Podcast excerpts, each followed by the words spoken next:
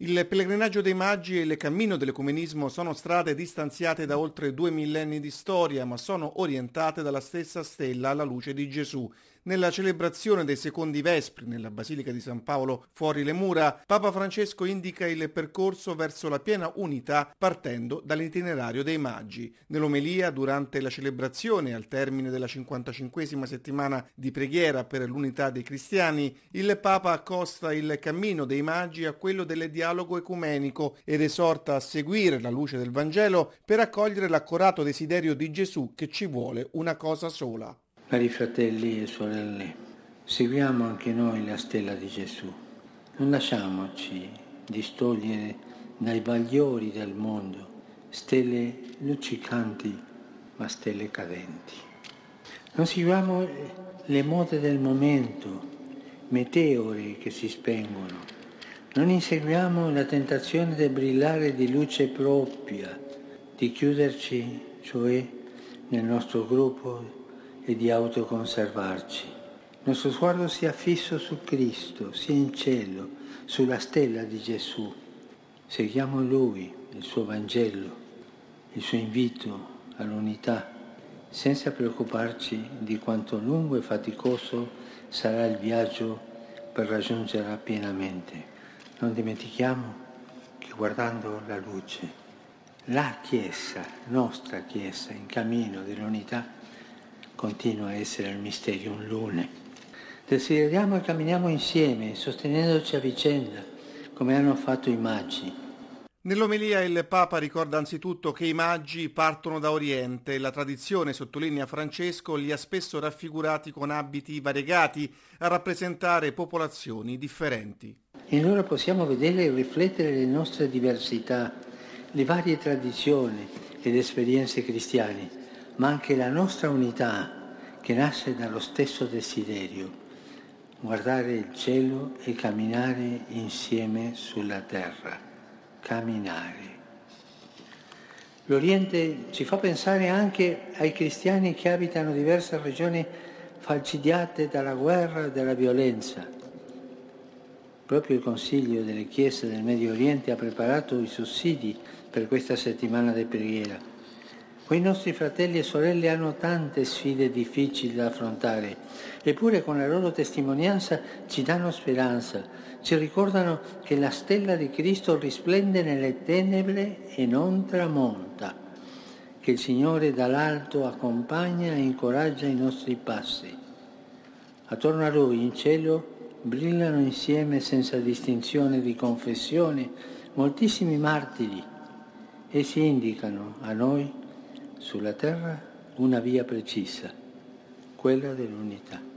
Dopo essere partiti dall'Oriente, i magi portano nel cuore il desiderio di Dio e arrivano a Gerusalemme dicendo abbiamo visto spuntare la sua stella e siamo venuti ad adorarlo. All'udire questo, afferma il Vangelo, il re Erode restò turbato e con lui tutta Gerusalemme. Nella città santa, spiega il Papa nell'omelia, i magi sperimentano la resistenza delle forze oscure del mondo. Non c'è solo Erode, sottolinea il Santo Padre, che si sente minacciato dalla novità di una regalità diversa da quella corrotta dal potere mondano. C'è tutta Gerusalemme che si turba all'annuncio dei magi. Anche lungo il nostro cammino verso l'unità può cadere di arrestarci per lo stesso motivo che paralizzò quella gente, il turbamento, la paura. È il timore della novità che scuote le abitudini e le sicurezze acquisite. È la paura che l'altro destabilizzi le mie tradizioni e i miei schemi consolidati. Ma la radice è la paura che abita il cuore dell'uomo, dalla quale il Signore risorto vuole liberarci. Lasciamo risuonare sul nostro cammino di comunione la sua esortazione pasquale. Non temete. Non temiamo di anteporre il fratello alle nostre paure. Il Signore desidera che ci fidiamo gli uni degli altri e che camminiamo insieme, nonostante le nostre debolezze e i nostri peccati, nonostante gli sbagli del passato e le ferite reciproche. A Betlemme i magi adorano il bambino e il loro viaggio si conclude così, insieme nella stessa casa, in adorazione. I magi anticipano così i discepoli di Gesù, i quali diversi ma uniti alla fine del Vangelo si prostrano davanti al risorto sul monte della Galilea. Diventano così un segno di profezia per noi, desiderosi del Signore, compagni di viaggio lungo le strade del mondo, cercatori attraverso la Sacra Scrittura dei segni di Dio nella storia. Fratelli e sorelle, anche per noi l'unità piena nella stessa casa non può che giungere attraverso l'adorazione del Signore. Cari sorelle e cari fratelli, la tappa decisiva del cammino verso la piena comunione richiede una preghiera più intensa richiede adorare, richiede l'adorazione di Dio. I magici ricordano che per adorare occorre prima prostrarsi, questa è la via, afferma il Papa, sottolineando che si devono mettere da parte le proprie pretese per lasciare al centro solo il Signore. Quante volte l'orgoglio è stato il, il vero ostacolo alla comunione.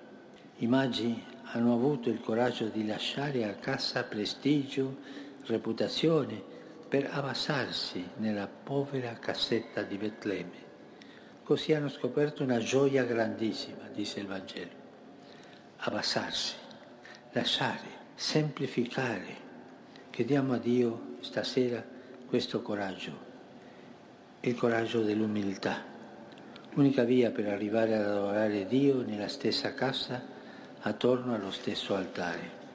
A Betlemme, dopo essersi prostrati in adorazione, i magi aprono i loro scrigni con all'interno oro, incenso e mirra.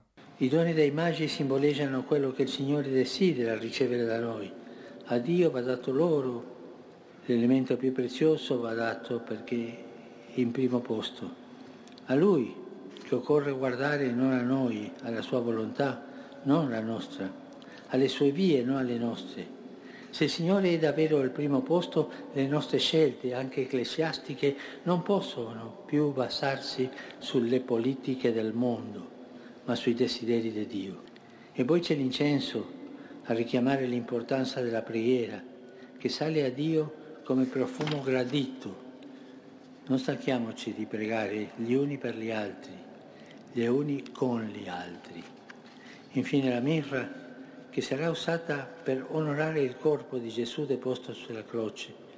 Ci rimanda alla cura per la carne sofferente del Signore, straziata nelle membra dei poveri.